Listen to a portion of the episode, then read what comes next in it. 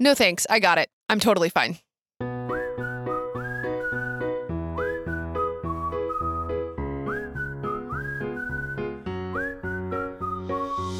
Welcome to Christ in the Chaos, where a pastor's kid and a kid's pastor share their messy attempt at raising a Christ-centered family. We may not know what we're doing, but we are right in the thick of it. And this is how we're finding Christ in the chaos.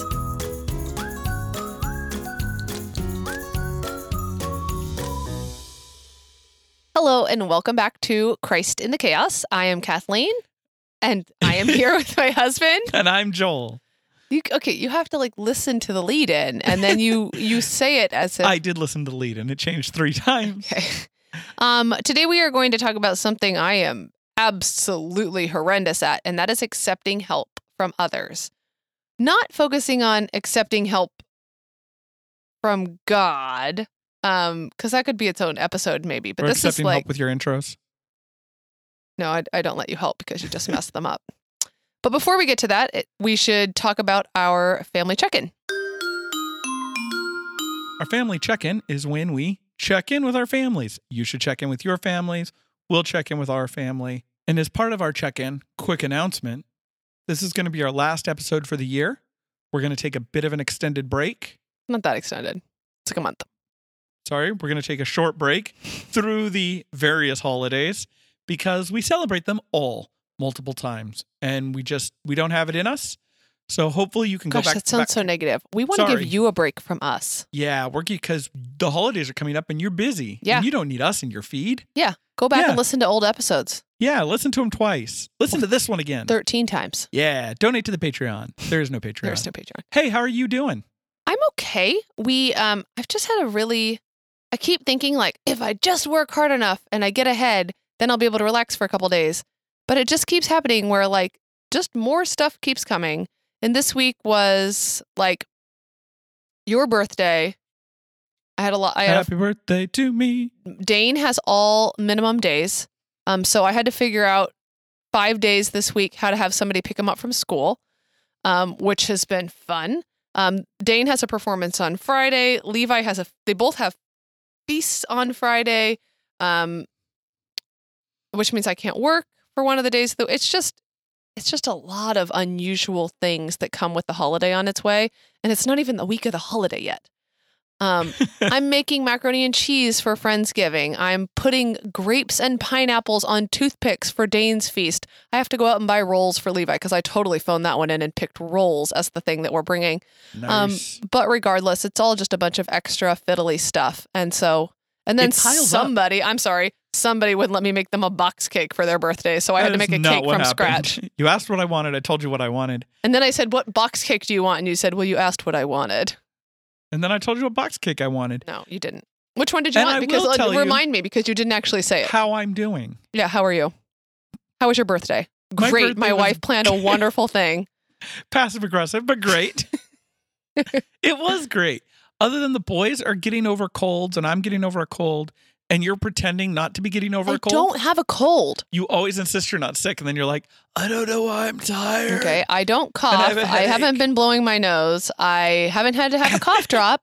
I'm tired. So we're doing an episode on not being able to ask for help and admit when you need help. Anyways, other than that, it's great. It just means the boys are a little more cuddly at night and they're a little more in our face. Literally and figuratively. Levi asked me 15 times if I would just sleep on their couch tonight. I just want you to stay here the whole night. And they have a tiny little couch that we do their reading on, not even the size of a love seat. And I'm like, oh, that is not going to happen, kiddo.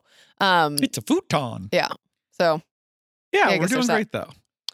But let's talk about when we're not doing so great. Yeah. So today we were talking about accepting help, and the reason this actually was not the plan to do, we were going to do gratefulness because it's Thanksgiving time, but it turns out this one keeps slapping me over the head as something that needs to be addressed and something that I needed to work out and talk about. And I just wanted to give an example. This is something that came up after I wrote the outline for this episode. I'm Dane's art docent, and I share the role with another mom. And so we go back and forth where one person is in charge of It should be noted an art docent is a person who shows up and does craft projects with the kids at school. That's not true. You show them fine art and explain it to them, and then you do a project with them afterwards. I didn't know what a docent was until you were a docent. So I was just explaining for the people at home. Well, I don't think you know what it was after. But point being, there's another mom, and she comes on the days that I lead to support me. And the kids didn't get through the project, so it looked like I was going to have to finish the project for each one of the 26 kids. And she's like, "Oh, do you want me to take half of them home? I'll cut them and mount them." And I was like, "No, it's okay." Why, Joel? Why did I say that?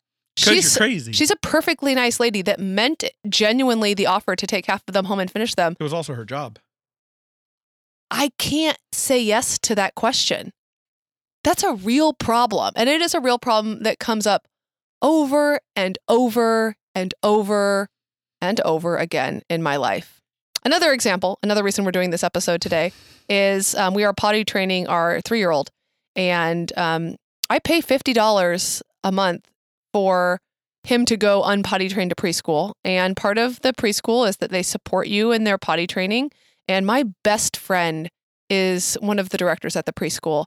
And I brought him the first day to preschool in his underwear and brought 2 extra pairs of pants and explained to them where he was and what was going on and left them with the burden of dealing with him for the next 4 hours while he potentially peed his pants, which, by the way, he did not.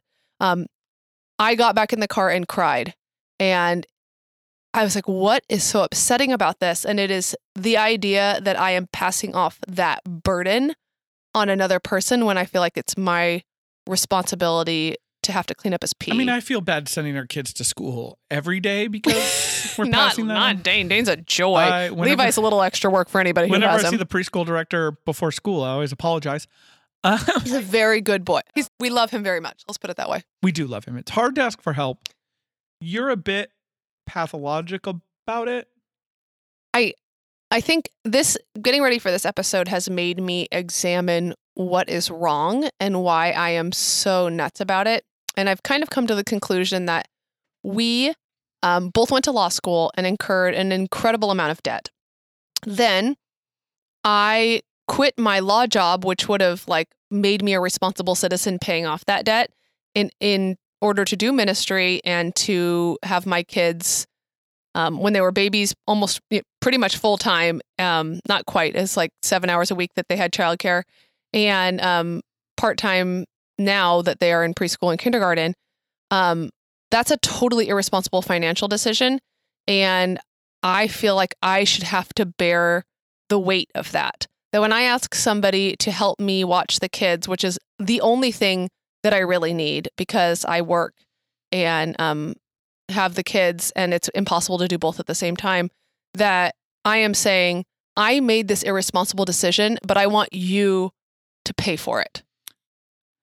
This is not the topic today, but I do want to say out loud, I think everyone listening will disagree with you and say that the fact that you abandoned a more lucrative and more quote unquote prestigious career to dedicate your life to teaching their children about Jesus, that maybe it's okay to share the burden. But, and I had the opposite, I think, experience with that because I don't like to ask for help. It's not something I like to be the guy who helps. I don't like to be the guy who needs help. You are the guy that helps. But because we were put in a position after law school where no matter how hard I worked, no matter how hard I tried, no matter what I did, the jobs just weren't there. Yeah. We graduated into a market that was less than 50% employment rate coming out of law school. And so we felt lucky that one of us had a job, and it forced us to ask for help from your family particularly, but also from my family for a lot of things. And it just kind of broke me to where I was like, oh, people will help you and it's okay. And we'll get to all the reasons why it's okay. But I think it's interesting that we both came out of that situation kind of going in opposite directions. Yeah, I just feel like the help that I get is, I just don't know how to describe it, but it feels like if I'm going to make this risk, and even if it's a risk for God, but if I'm going to do this thing that on paper doesn't make sense, that I'm the one that should make it up with my energy and effort. on the subject of God, though, I think God would say you should ask for help. Yeah, asking for help is clearly biblical. And for me, it's like a spiritual discipline because it is hard. Asking for it and accepting. I don't think that's true. Yeah, I think you're right. I think it's easier sometimes to help than to be the one getting help. Yes. Needing help was always part of the design. We need God, and we were designed to be reliant on God and others. God gave Adam a helper in Eve. God gave us a helper in the Holy Spirit. God gave the church helpers in each other to encourage each other. If you look at that Hebrews 10, 24 and 25, to hold each other accountable. We are commanded to love each other the way Christ loved us. In other words, we're supposed to lay down our lives for each other. And when we don't ask for and don't take help, we're essentially denying the body of Christ the opportunity to do their job or to do what they are called to do and to let God work through it. Well, and also, I mean, on a very practical level, you're hurting their friend. Like you're literally hurting their friend because you're not willing to put yourself out there and be a little vulnerable and ask for help. And people like to help because, not just because it's a good thing to do, they're right, reaching out in Christ, they're making the body grow closer and fulfilling themselves spiritually and helping you be fulfilled spiritually, but also they're helping their friend. Which just feels right and good. One of the things we talked about we did the small group curriculum, We Are Church by Francis Chan, and it was a lot about the early church and the way they cared for each other. And we talked about well, how can we be more like the early church? And we all talked about wanting to have friendships and relationships with our church where, somebody would drop what they're doing in the middle of the night to go help the other friend. And the interesting thing is that nobody said, oh, I wouldn't be willing to do that for somebody. We're all like, yeah, we would do it. But we almost across the board said, we wouldn't ask that of each other. And yeah, I mean, we just finished the Great Motorcycle Saga of 2019. And it occurs to me as we're talking about this, like I felt guilty that the person who came to help me, like it didn't go perfectly. Like I knew he was taking time out of his day to help me and I was okay with that. But then when things didn't work out. Which wasn't, wasn't your fault on that end. Yeah, but I just felt like garbage because I was like, I wasted their time. Yeah. And he reacted like, oh, okay, well, hey, this didn't work. Let's try plan B. Let's do this because, of course, he did. Or there's like this weird fear of incurring the wrath of the other person, which I guess is technically there. But when you're like living in the body of Christ and you are giving and taking of help, like you're going to realize that people's hearts are bigger and that God is working them in ways that you are not privy to. Mm-hmm. And to assume that God will not work through them and that they are going to start tallying points against you, that's just ridiculous. Like it doesn't grow the kingdom to be self-sufficient. And it's just not biblical and it doesn't match our design. It's not true. You're not self-sufficient. No one is. And so to pretend like you are doesn't just hurt you, it hurts the whole body. Because then you don't have those relationships where people can reach out to you in the middle of the night. The second major area was the idea that I can handle it on my own. It's just not biblical. It doesn't jive with what the Bible actually says. So if you look to Jeremiah 9, 23 through 24, thus says the Lord, let not the wise man boast in his wisdom, not let the mighty man boast in his might, not let the rich man boast in his riches, but let him who boasts boast in this, that he understands and knows me, that I am the Lord who practices steadfast love, justice, and righteousness in the earth. For in these things I delight, declares the Lord. That honestly couldn't be any clearer. Like, don't be all wrapped up in what you can do, wrapped up in the fact that you understand that you cannot do it. And the idea that we're putting on this front, like, I'm super mom, I do this with my kids. We do flashcards and we go here and they're in this and I'm holding it together fine. It's like, no. The reality is that once a week I bury my face in pillows and like cry so hard because I am so tired of holding it all together. And I could do less, or I could ask for people to join in that burden, somebody besides you. Yeah. But I don't, because I want to boast in what I can do and how tough I can be and what I can accomplish. Yeah. And it tears away at the whole community, because then everybody looks at you and says, well, Kathleen's doing it. Why can't I do it? I guess I have to do it. And then you look at all them pretending to do it and you go, oh, they're doing it. Why can't I do it? And then we all have imposter syndrome. And then, right? Yeah. I hate to bag on social media. And I don't because the thing is, like, I don't bag on social media, but no, I try to be, it's hard because I try to be pretty real on social media, in my words, but not in my images, because the reality is I want my images to be pretty. But most of the time, if I've had a really bad day, I will share that as well. When I am like and honestly, it's like, that is, social media has been one of the ways I have asked for help, indirectly. Like the other day I made a comment about how, one of my teeth is turning black and that I don't have time to go to the doctor, the dentist, which was true.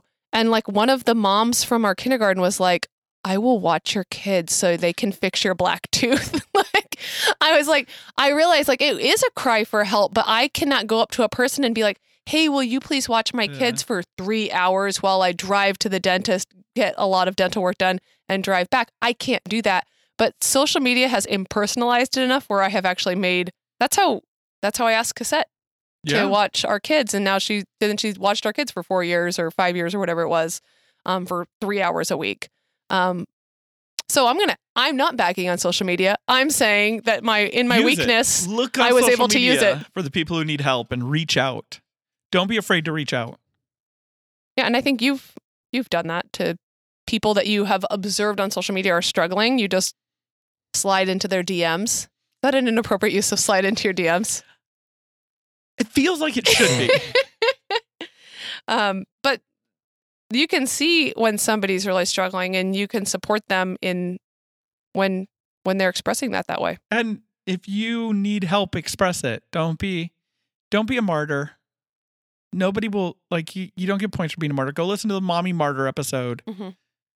Don't do that to yourself, and don't do that to your family or friends. And not only is this, I can't do it on my own, not biblical, but the idea that God is going to make sure that it's real clear that you can't do it on your own.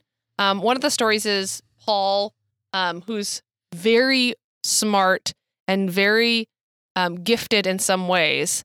And what God did to like rein him in. A thorn was given me in the flesh, a messenger of Satan to harass me, to keep me from becoming conceited. 3 times I pleaded with the Lord about this, that it should leave me. But he said, my grace is sufficient for you, for my power is made perfect in weakness. And this is one of those things where I think that I could put up a front and be very self-sufficient in a lot of ways, except for maybe I am just tired from trying to juggle too many balls. Maybe. No, but this is something that's like pre-existing being a mom, pre-existing being an adult.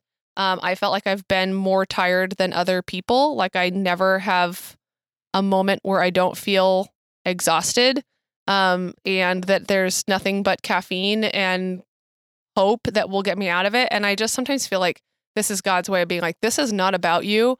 And you are not doing this, and you are doing everything you're doing under my power and for my glory. And there's just this danger in the idea that handling it on your own means that you're better than others, or you are more worthy. And that's just not how God works. Speaking of things that are not the way God works, huh? Good transition. Yes. Love is not transactional. Is literally the gospel of Jesus Christ, that you cannot earn the affection or care of God through your merit. Real love, by the terms of the gospel, is unearned and freely given. The gospel and grace are all about defining love as something that transcends transaction. We know that we had to have justice for our sins, that death had to occur, And Jesus is like, no, I'm not going to sit here and play this. You did this. This is your punishment. Like, that's not how love lurks. I'm going to take it all on me. I'm going to pay it all for you. And no, you didn't earn it. And yes, you're going to continue to mess up, but you have my grace. And so internalize that and go live your life accordingly. And we shouldn't count points against each other. And we should remember, people aren't counting points against you.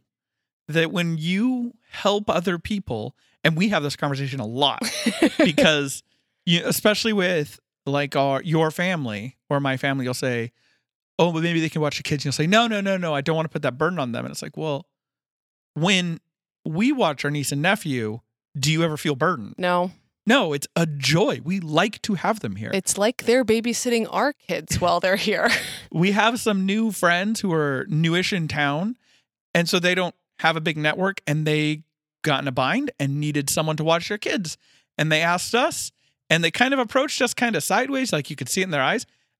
Yeah, of course. Like, yeah, we'll watch it. Like, they can come over and play. It's just a play date. Like, well, of course. Like, oh, you have a meeting that you have to go to and you have no one else. Yeah, of course. You didn't even have to say you had no one else. You just had to say, hey, can you take my kids for an hour? Yes. And I don't need the rest of the sentence. This is like the crazy thing. Like, somebody that I know... when it goes in reverse, I had somebody that was like, hey, my kids want to see your kids. Can they come over and play at our house? And you can either stay, or if you would like to get some work done, you can go get some work done. And I really, really needed to get work done. And I still, despite the offer, felt guilty about going to do the work done. By the way, the work is ministry to her kid. And she's involved in the ministry and absolutely like, is a supporter and somebody who and I still feel guilty, even though she is the one that made the affirmative offer to watch our kids. To be fair, I think we still owe her $3 for the half gallon of milk our kids drank while they were there. That is the burden of having the demand kids at your house is they will drink all your milk. So just prepare. And like, I'm happy to be charged for the gallon of milk that they drank because. Well, you know what? We'll just bring our own next time. Yeah, we'll just it's just, I am so. I do not count helping others against them, but I have such an intense fear and guilt about them doing the same to me. And that is a terrible way to think about people who I love and respect. And I don't know why I can't let go of that. The overall takeaway message of asking for help is that life is so hard. And God said it was going to be when sin came into the world. He's like, it's going to be hard from here on out. Yeah, in his defense, he did give us a heads up that, okay, I tried to do it the easy way, but then you guys wanted to do it the hard way. So if we are going to be part of bringing a kingdom in that world, we have to buy into this idea of servanthood. And of course, that means we need to live out a selfless life of serving others. But it also means that buying into the kingdom vision means being willing to accept help and allow God to work through those that are helping us and those people who are in the position to share our burdens. You know, it's not a burden. Favorite part of the episode. So that came up. So this morning, well, actually almost every morning, when I'm doing my Bible study, one of our kids always wakes up. Like almost never both of them are awake, but one of them alternating. Yeah, it's not always the same one, which is weird. Yeah, it's so annoying. Anyway, the little one leaves me alone. But Dane was awake today and he came over while I was right in between. I write out this little piece of scripture and then I write a prayer. And he came right in between and I was like, hi. But I also hadn't really come up with what I was going to pray for. And Dane's teacher was being, she's going to have a baby and mom was going to be induced today. And I was like, well, why don't you help me write a prayer for baby Jameson? And so we sat there and wrote out the prayer and he helped me come up with ideas, clever ones like God help him not to be scared on Halloween and make sure he's provided with lots of toys and prayers that only a 5-year-old could write. But sitting there and thinking about the fact of this new life coming into the world when I was feeling very disrupted and it's you ask the Holy Spirit, okay, well, what do you want me to pray for today? And sometimes he plops a 5-year-old kid onto the corner of your desk so that he can deliver the message. Pray us out, Demant. Dear Lord, please be there for us when we need help. Be there for us when we need to be helping others, and especially be there for us when we need to remember to ask for help from you and from your children. In Jesus' name, amen. Thanks for listening. Please take a second to rate and subscribe to this podcast. It helps others to find us and to be #blessed by the discussions that we have here. If you want to contact us, you can reach us on Instagram at Christ in the Chaos, or you can email us at christinthechaospod@gmail.com. Until next week, we hope you have a peaceful week, but even if you don't, remember that you can find us and Jesus waiting for you in the chaos.